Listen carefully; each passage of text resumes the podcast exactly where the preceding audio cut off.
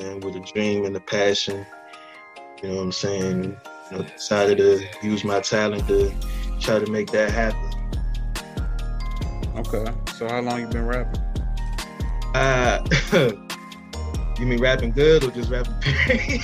Rap, rapping period. now, um, I've been I've been doing this since I was about uh about 13.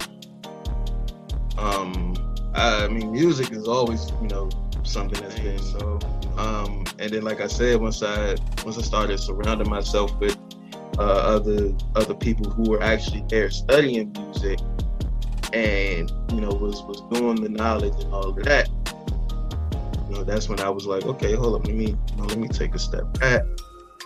Took me a while to get it, but uh, once I got to that point, I was like, okay, I, I figured it out now. So I was like, okay, you know, maybe that's something I could do, and, and I wanted to act as well. Okay, so what about now? Like, you know, uh, have you worked on any projects, or is this something you really haven't touched in the past few years? Uh, nah, nothing like that. Um, or at least not yet.